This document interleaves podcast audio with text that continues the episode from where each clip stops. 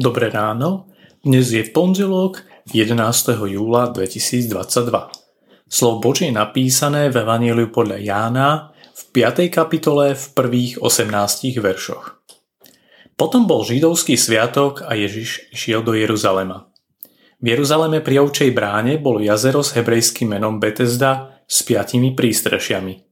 Mnoho chorých ležalo v nich, slepých, chromých, vychradnutých, ktorí čakali, až sa voda pohne, lebo z času na čas aniel pánov zostupoval na jarzero a zvíril vodu a ten, kto prvý vošiel do zvírenej vody, ozdravel.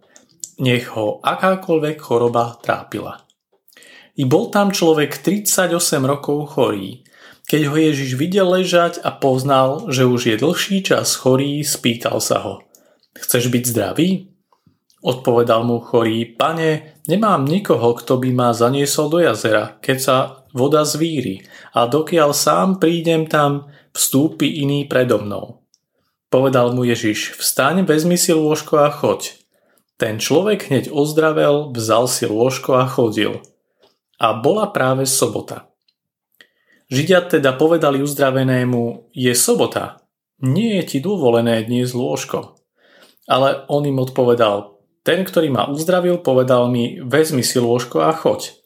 Spýtali sa ho, kto je ten človek, čo ti povedal, vezmi a choď?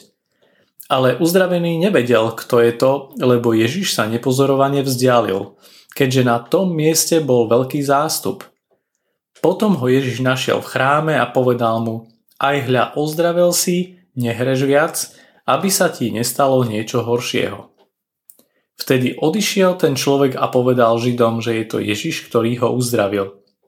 Preto Židia prenasledovali Ježiša a chceli ho zabiť. Že to urobil v sobotu.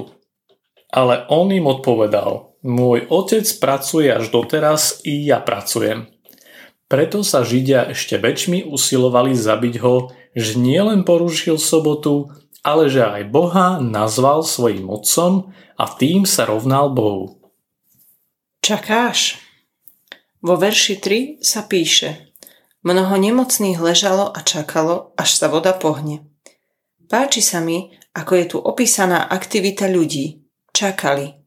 Áno, boli chorí, ale čakali na niečo, čo malo moc zachrániť ich. My sme dnes často uponáhľaní a nemáme čas. Ani čas čakať. Uvedomujem si, že aj napriek nášmu fyzickému zdraviu, čo nie vždy musí byť, sme duchovne chorí hriechom. Títo ľudia čakali na Boha a jeho zázrak.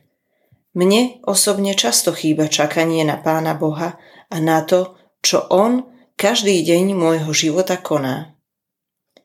Vo verši 17 je napísané Môj otec pracuje až dosiaľ, i ja pracujem. Ježiš hovorí, že je jedno, aký je deň alebo aká je hodina, on a jeho otec pracujú stále.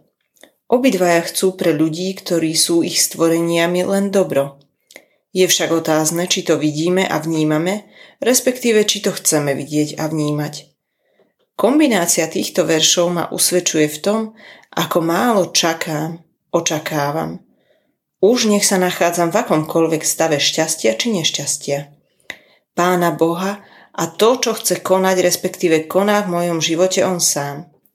Nezabudni čakať na Božie dielo tento deň. Dnešné zamyslenie pripravil Miroslav Mudrák. Pamätajme vo svojich modlitbách na cirkevný zbor Mokrá lúka. Prajeme vám krásny deň.